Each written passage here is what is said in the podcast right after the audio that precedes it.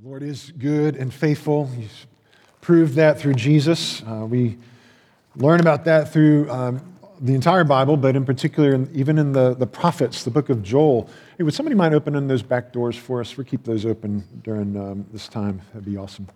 So what Joel is teaching us is how to relate to God in the midst of the brokenness we see around us and the brokenness that we see within us. We're learning about the language of lamenting. We're learning how better to repent. I think we're more familiar with repenting than lamenting, but they're two sides of the same coin, as we've been discovering. And we're at this point in Joel where, if you've been with us for the past month or so, you've been with us through locust plagues and craziness and things like that. Joel now takes this beautiful turn. And we get a picture of what's to come. We get a picture of restoration. We get a picture of what's on the other side of our lamenting. What's on the other side of our shame. What's there for us in Jesus.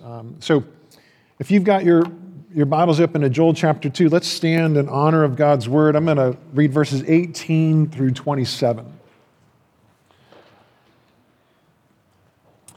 Then the Lord became jealous for his land and had pity on his people. The Lord answered and said to his people, "Behold, I am sending to you grain, wine, and oil, and you will be satisfied. I will no more make you a reproach among the nations. I will remove the northerner far from you and drive him into a parched and desolate land, his vanguard into the eastern sea, his rear guard into the western sea. The stench and foul smell of him will rise, for he has done great things. Fear not, O land, be glad and rejoice, for the Lord has done great things. Fear not, you beasts of the field, for the pastures of the wilderness are green. The tree bears its fruit, the fig tree and vine give their full yield. Be glad, O children of Zion, and rejoice in the Lord your God, for he has given the early rain for your vindication. He has poured down for you abundant rain, the early and the latter rain as before. The threshing floors shall be full of grain. The vats shall overflow with wine and oil. I will restore to you the years that the swarming locust has eaten, the hopper, the destroyer, and the cutter, my great army which I sent among you. You shall eat in plenty and be satisfied, and praise the name of the Lord your God, who has dealt wondrously with you. My people shall never again be put to shame. You shall know that I am in the midst of Israel, and that I am the Lord your God, and there is none else, and my people shall never again be put to shame." We pray for us. Lord, thank you that these words are true, that they point us to Jesus, who takes away our shame, who restores to us what we are lacking, who satisfies us with good things, indeed, who saves us and brings us into relationship with you. It's in his name we pray. Amen. Please be seated.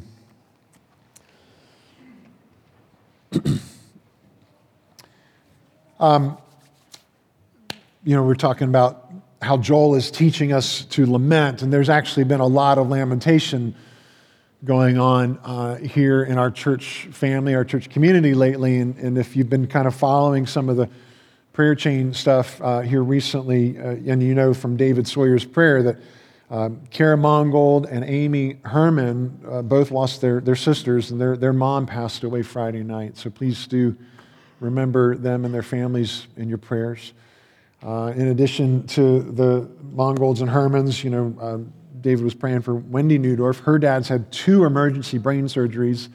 Abe's dad is also in the hospital, and it doesn't look great for either one of their dads. You've been following, of course, the prayer chain about Mark Allen's dad, about Megan Hale's dad. They both lost their dads. I lost my dad. We're having the memorial service for my dad this Saturday.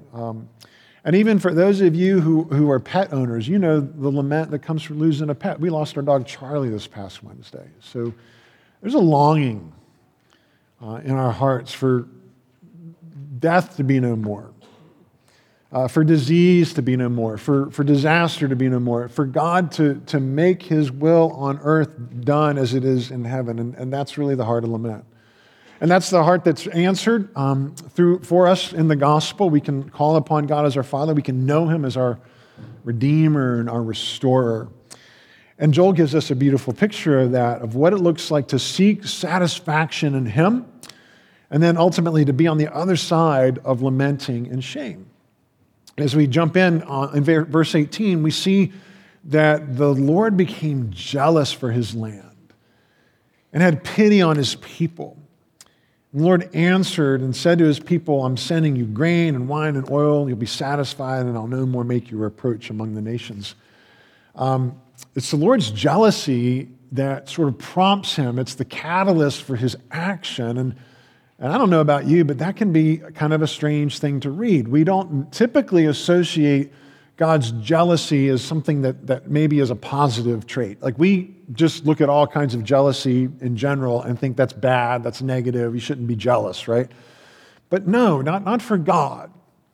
God's jealousy is unique, and it's a good thing, actually. It's what prompts his restoration of his people. You can't get around his jealousy. He puts it front and center, right in the middle of the Ten Commandments. In the third commandment, he says, you shall not make for yourself an idol. You shall not bow down to them or serve them, for I, the Lord your God, am a jealous God, right? And then, that refrain of his jealousy, of how he, will hold accountable those who commit sin, and he will bless to thousands of generations those who love him and keep his commandments. Well, we read about how God revealed himself to Moses in that way, repeated that same refrain, followed it up with, he's compassionate and gracious, slow to anger, abounding in loving kindness. Joel repeats that phrase earlier in chapter 2, verse 13, return to the Lord your God, for he's gracious and merciful, slow to anger and abounding in steadfast love, and he relents over disaster. But we thought jealousy was a negative thing, right? Because human jealousy typically is. It's bitter, it's narrow, it's selfish. Like, it pretends to care about the other, the love that you've lost, but it generally is just about how it reflects badly on you, about what you're not getting anymore from that person. And so it's self-interested. But God's jealousy is not like that. In fact, Paul makes it something that we aspire to. He tells the Corinthians, 2 Corinthians 11, that he feels a divine jealousy for them. I feel a divine jealousy for you, since I betrothed you to one husband to present you as a pure virgin in Christ. What's the divine jealousy about? Like, Paul's saying that he feels God's jealousy for the Corinthian people to make sure that they are faithful spiritually to their heavenly groom, Jesus. And that the reason why that's a good thing is because when God is our husband, he wants what is best for us relationally. Divine jealousy, or God's jealousy, seeks the good of the spouse. It's not selfish. It genuinely is other-oriented, because God knows that no other relationship is going to satisfy as much as his love for us will. You see why divine jealousy is a positive thing? We've in our sin, have made it something selfish, but at its source, it's beautiful and it's good, and it's actually what's responsible for his pursuit of us. He wants what is best for us relationally, and that's to be in covenant faithfulness with him. And that's what leads him, all the bad things that have happened to God's people in Joel are really what he is doing to woo them back to himself. They've put their trust, in a whole host of things. Joel isn't specific, but we know that our hearts are inclined to run after a whole lot of things to get our comfort, to get our satisfaction, our salvation. And we can put our trust in this, that, or the other, or even just trusting in ourselves. And God's saying, no, that's not what's going to bless you. You need to be in a relationship with me. And that's what's going to satisfy you. That's what, God says, I'm going to send you grain, wine, and oil, and you will be satisfied. And I will no more make you a reproach among the nations. The lamentation that has characterized Joel so far is based on dissatisfaction. Lament springs from what's wrong, right? Not what's good. So when we're satisfied, we're not lamenting. We don't have any reason to. And ever since Eden, we have been dissatisfied. Therefore, ever since Eden, we've been lamenting. Our sin nature makes us look to created things rather than our Creator for that satisfaction, and that leads to all kinds of problems, right? Sin's essence is not moral, it's relational. I mean, this is why the Pharisees, who were really very moral, law-abiding people, were far from God because they were still relationally very distant from Him. They were sinning because their affections, their heart's desire was not focused on God. It was focused on their reputation, or it was focused on their image. It was focused on their record, those kinds of things. Which is why we say that sin's essence is relational. It's not necessarily moral. It's not necessarily, something ethical. It has to do with where is our heart in relation to God. Certainly there are plenty of things that people look for satisfaction that are wrong, that are ethically bad, and people can take advantage of others, and they can abuse people, they can steal, they can bully, and they do all those things to find satisfaction in negative places. But how many of us look for satisfaction, soul satisfaction, in good things? In things like grades, or doing well at work, or marriage, or your kids, or recreation. I mean, those things aren't bad in and of themselves, but if they become ultimate things, they become idols. They become a replacement in our heart for our relationship with God, and that's what makes Him jealous, because He knows that only in relationship with Him are we truly going to be satisfied. Joel's not alone. The rest of the prophets say the same thing. Listen to Isaiah chapter 55. Why do you spend your money for that which is not bread, and your labor for that which does not satisfy? Listen to me and eat what is good, and delight yourselves in rich food. Incline your ear and come to me here, that your soul may live, that your soul may be satisfied, that you may be released from lament, because you have your needs met in God. Jeremiah, to round it off with another prophet, Jeremiah 31, I will satisfy the weary soul, every languishing soul I will replenish. So if you feel that longing, that languishing, God is inviting us to find our rest and satisfaction ultimately in a relationship with Him. When we talk about lamenting, we look at that in the broad sense. It's what's broken and what we're longing for God to fix. In a more specific sense, we lament what's broken around us, and we ask God to fix that. And we also repent when we see what's broken within us, and we ask God to fix that. And that's what the gospel does for us. That's why repentance is what happens when we become dissatisfied with what we see in our soul. When we recognize, I've been chasing after stuff, maybe good stuff, and I've let it become ultimate stuff, instead of looking first and foremost to God to satisfy me. So that's the blessing of lamenting. That's how it orients us to God, so that we look to Him, the jealous God, who has a divine jealousy for our hearts, to know Him and to be ravished by Him, to be loved by Him, to really overflow because of Him. And when we rest in that, when we do lock onto that, we get to see what's on the other side of our lamenting, and that's the satisfaction that comes in relationship, with God. There's this long list of verses here, starting in verse 20, where Joel starts to say, this is what it looks like on the other side of lamenting.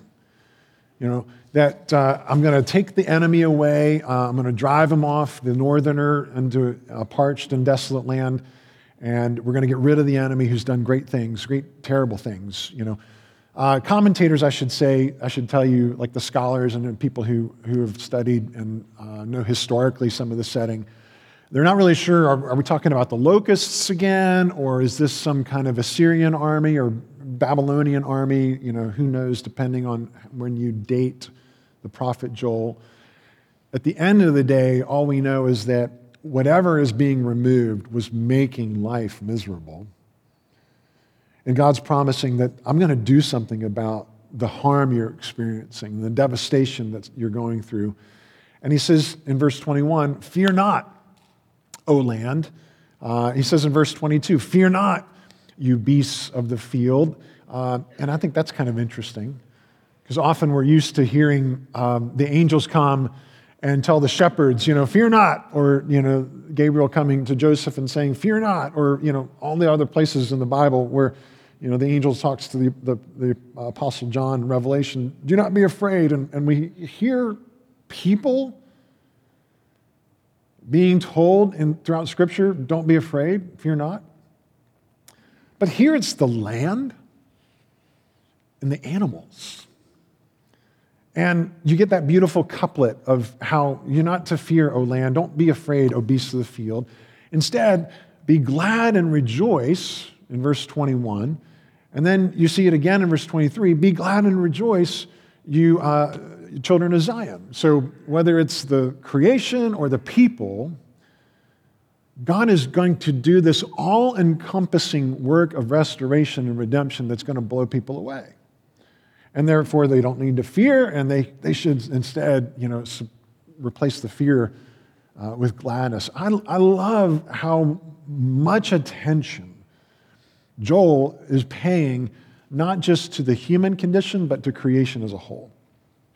Like, how often do we sing, you know, as we did this morning, that everything should praise the Lord. Everything that has breath should praise the Lord, right? How often do we hear about in Scripture the trees and the stars and the flowers and the rocks crying out in praise to God? Jesus saying, look, if I tell these kids to be quiet, then the rocks are going to start shouting, and I don't think you want that, you know, so we're going to leave the kids alone. I mean, just again and again and again, all throughout Scripture, there's such a bigger picture going on of what God's doing than just, you know, what is happening in our lives. It's wonderful that he pays attention to us. We should be paying attention to what's going on all around us. The future that is coming, where even the creation which groans for its redemption is going to be satisfied. You're going to hear the cows in the fields going, ah, this is good, you know. You're going to hear the trees clapping their hands. All right, so maybe what, as C.S. Lewis said, what may not be accurate as poetry might have some surprises in store for us as prophecy. We'll see. Something to think about. But I love that it's all-encompassing. And then you get to how, with all these things, that the great things that God is doing, ultimately, Joel, as all the prophets do, as all Scripture does, is pointing us to Jesus, the one who truly does the great things. So, Jesus shows up, you know, who knows how many hundreds of years after Joel, but nonetheless, Joel is a very familiar book of the Bible to the first century community that Jesus was walking around in. For many of us, Joel may not be that familiar to you, especially if you don't have a background in the Bible or in church. You didn't even know there was such a book as Joel before we kind of opened this one up. And for us, if you've been around for a while, I'm going to guess maybe it has been some time since you've read the minor prophets or the prophets in general. But that wasn't the case in the first century. People understood Joel. They were familiar with Joel. He's quoted all over in the New Testament. Peter quotes Joel. John quotes Joel. Paul quotes Joel. Jesus quotes Joel. Why? Because he is commonplace. He is known.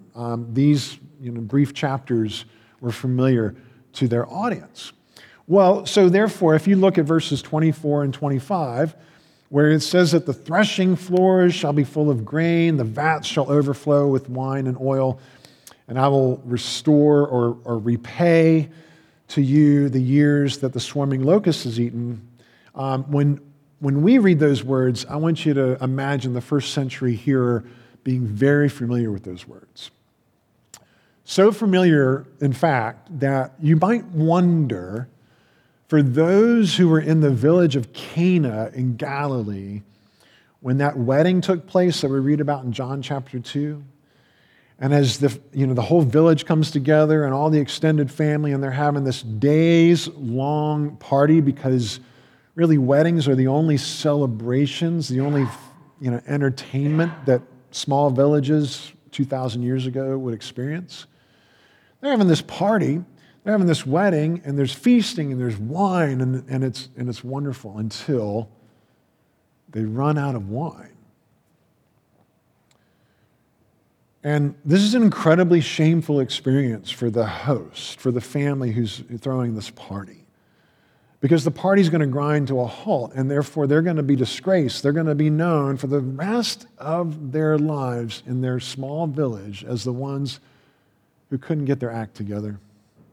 They didn't know how to throw a party. They didn't do it right. They're going to have that stigma hanging over them the whole time. But they remember Joel. They remember that there's this promise that the vats shall overflow with wine. And along comes Jesus, and there were 6 stone water jars there for the Jewish rites of purification, each holding 20 to 30 gallons. And Jesus said to the servants, "Fill the jars with water." And they filled them up to the brim, to overflowing. And he said to them, "Now draw some out and take it to the master of the feast." So they took it. When the master of the feast tasted the water now become wine and did not know where it had come from, the master said to the bridegroom, "Everyone serves the good wine first, and then the people have drunk freely, then the poor wine. But you have kept the good wine until now," right? John tells us that this is the first of his signs Jesus did at Cana in Galilee and manifested his glory, and his disciples believed in him. If you're just reading that parable or that miracle account and you're going, his disciples believed in him because he made a bunch of wine? What's going on with that? Well, his disciples believed in him, and he manifested his glory because they're remembering Joel chapter 2. Wait, the vat shall overflow with wine. Look at the cover of your bulletin. This is this fresco by Giotto. It's enormous. This is just a detail from it, but that gives you a picture of the size of the jars. It gives you a picture of the master of the feast, who looks like maybe he's been to a few feasts in his life. I don't know. He's enjoyed some wine before. Nancy Miller, who works at Barrenridge Vineyards, was telling me after the first service that she just did the math on the 6 stone water jars, each holding between 20 and 30 gallons. This was like 30 cases of wine. Each case holding, a dozen bottles of wine. I mean, it's just more wine than anybody, would ever even want to drink. And here's Jesus making this incredible statement about what he has come to do. To restore all things. To bring us to the other side of lamenting. To make to satisfy our souls. To bring a day when we're not going to be any more lack, where we're all not going to, pray these prayers of longing and lamenting anymore. I want you to just imagine the shame that young couple was spared from. That Jesus comes not only just to manifest his glory, but out of mercy and compassion to restore, to repair, to end the shame that this family would have experienced. Look again at some of the rest of what the promises are in Joel chapter 2. He says, "I'm going to restore or repay to you the years that the locust has eaten." And look at all of the life and the ministry of Jesus as he's restoring people, as he's removing their lament, as he's removing their shame. Remember the woman who had 20 years of menstruation? She could not stop her bleeding. She went to doctor after doctor after doctor and impoverished herself, and she got worse. And she heard Jesus was in town, and she thought, this is my last chance. And she sneaks up behind him, touches the hem of his garment, and like lightning, she felt his healing power in her body. And he turns and says, "Who touched me? I felt healing go out of me. I felt restoration flow from me." And he restored to her what the locusts had eaten for 20 long, anguishing years. And again, Jesus would come to those who had, leprosy, the skin disease that was eating, reality away from people for years and years. The locusts were just eating their flesh away in that sense. And they'd come to Jesus and say, if you're willing, you can restore me. You can make me clean. And Jesus would say, I am willing. Be clean. And they're restored.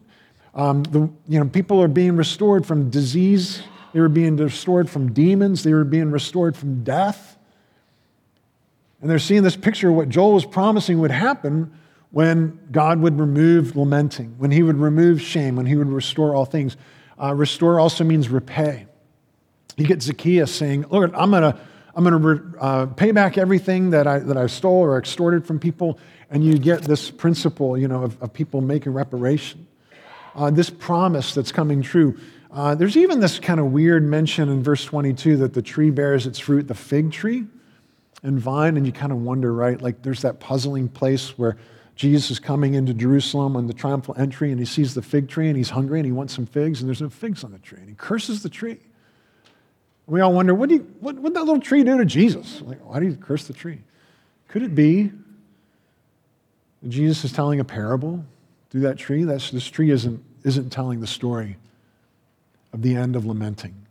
It's not consistent with what Joel promised, what would happen when I return, when I came to bring my kingdom in all of its fullness. Jesus said, look, everybody, I'm the bread of life. Whoever comes to me shall not hunger. Whoever believes in me shall never thirst. Whoever comes to me, whoever believes in me will be satisfied. And he put that on display every day of his earthly life. Everywhere he went, people were seeing Joel's prophecy coming true. Jesus provides all these things of a picture when we will lament no longer. That day's coming. It's coming.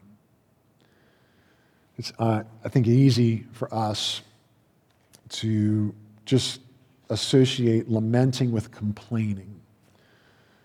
And it's not wrong to say there's an aspect of complaining to God, that is incorporated into lament. But we've all been told all our lives, hey, you shouldn't complain. Don't stop complaining, stop complaining, stop complaining. Be grateful, be thankful, whatever. Well, it's not entirely always the best advice. Sometimes it's incredibly good counsel to complain when things aren't the way they're supposed to be. And to take that complaint to God, because embedded in lament is complaint, right? Like praise is this part of lament that looks to God as the one who can do something about what we're complaining about. We're trusting him. Does it not praise the one who has the power to fix the problem? Doesn't lament trust him to be good even when our circumstances aren't? And so praise gets baked into that lament, that holy complaint, in such a way that it's good. It's a good thing to lament. It's a good thing to have this time to tell God what's wrong so that we can trust him to fix it. It brings us to this fullness of praise. That's why we sing, come ye who long pain and sorrow bear, praise God, on him cast your care. It's this invitation to come to the one who's promising that lament will be no longer. Trust him. Jesus takes us to the other side of lamenting, and he takes us to the other side of shame. Verse 26, we're told that you shall eat in plenty and be satisfied, and praise the name of the Lord your God, who has dealt wondrously with you. And my people shall never again be put to shame. You will know that I am in the midst of Israel, that I am the Lord your God. There is none else. And there's that couplet again, and my people shall never again be put to shame. Shame's a social phenomenon. Shame is what happens when we feel inferior in the eyes of others. Shame's what happens when you feel like you've failed somebody. When you didn't finish what you set out to accomplish that others are depending on. Shame's what happens when you get caught by somebody. Shame's what happens when you feel unwanted or ignored. Shame's what happens, when they're picking teams and nobody calls you until the end. Shame is what happens when you are excluded, when you're rejected, when somebody hurts you, when somebody harms you. Shame is what happens when you feel inferior in the eyes of others, worthless, disposable. Shame's really kind of this thing where we don't worry about how we look when we're alone. That's why, to pardon the crassness of the example, but you don't worry when your zipper's down inside the bathroom. It's when you're outside the bathroom, because that's when people see. Now, the worst kind of shame, though, is when you feel ashamed when you're still in the bathroom and you're looking in the mirror and you don't like what you see. When you feel ashamed in your own eyes, that's when it's drilling down in a really soul-crushing way. And the worst kind of shame of all, not just shame in other people's eyes or in the mirror, but when you feel God's eyes as ashamed of you. That's the worst. The good news of the gospel is that God didn't just come to bring an end to our lamenting. He came to bring an end to our shame, to bring us on the other side of shame. Jesus came to bless us, not to shame us. In fact, Hebrews tells us that we're to look to him, the author and the perfecter of our faith, because he endured the cross, despising its shame, and is seated at the right hand of the throne of God.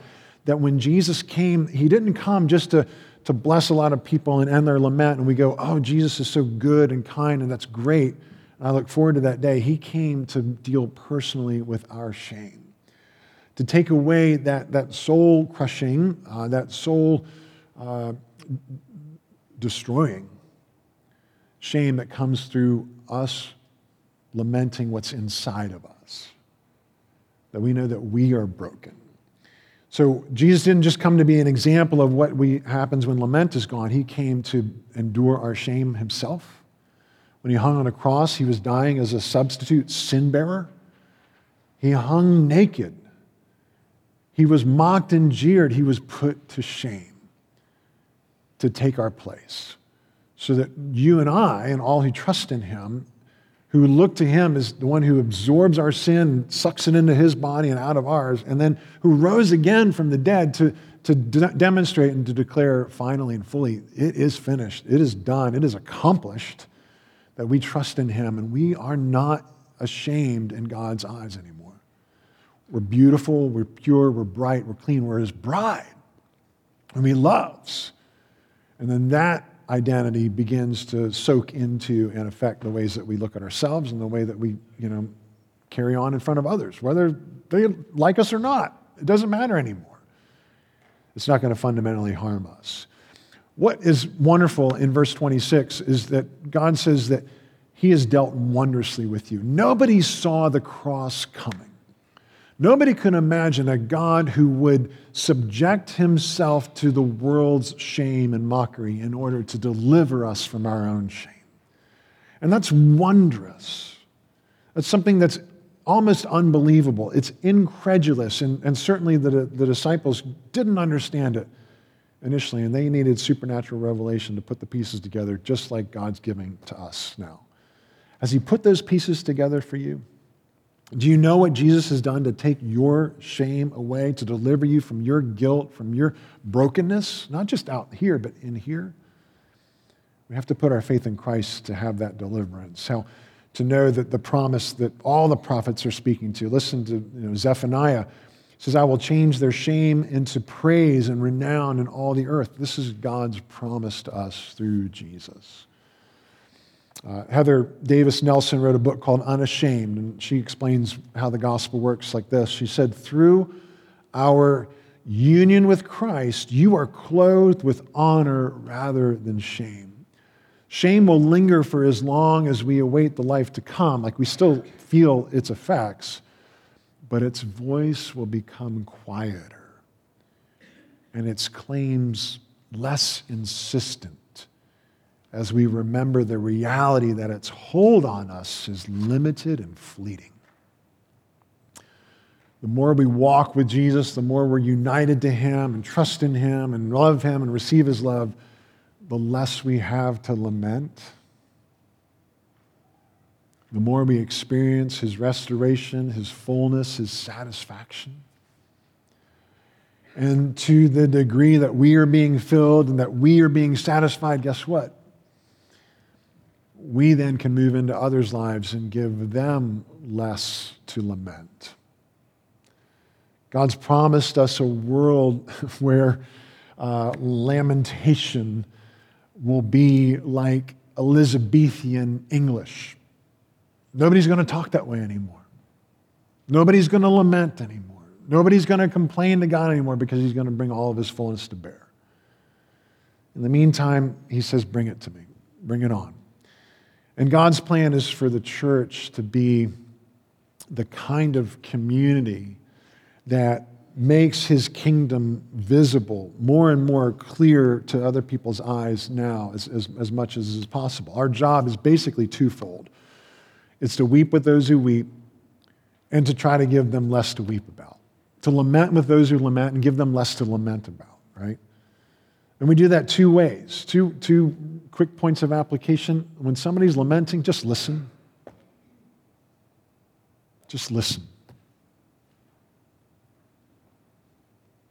Step into their mud puddle and just be there. Have the courage to move into people's places of pain. You're bringing Jesus with you. You have His strength. You have His power. You can do it. So just listen. And once you have listened, after you have learned to lament with them, then ask, what can I do to help? You don't try to fix it at first, just lament with them. And then once you've lamented, try to lessen their lamentation. What can I do to help? I want to just end with words from Isaiah.